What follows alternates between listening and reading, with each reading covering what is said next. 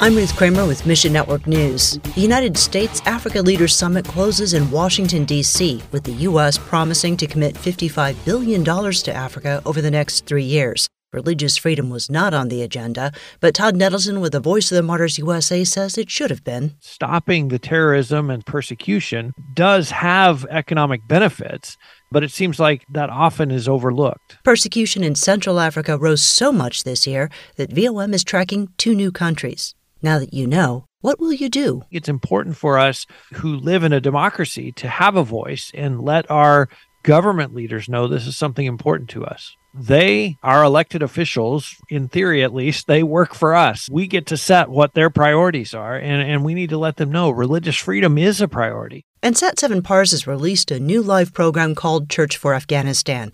Most Afghan viewers will see it on Facebook Live, but it'll be broadcast on Instagram as well.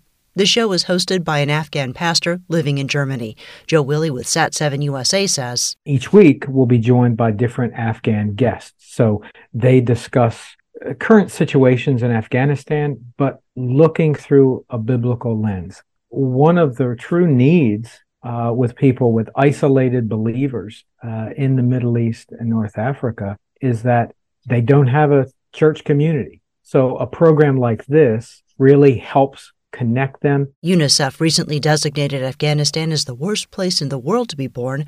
Pray this program would support the body of Christ in Afghanistan. Mission Network News, a service of One Way Ministries. In this Advent season, Transworld Radio wants to share a prayer guide with you to help you in the waiting.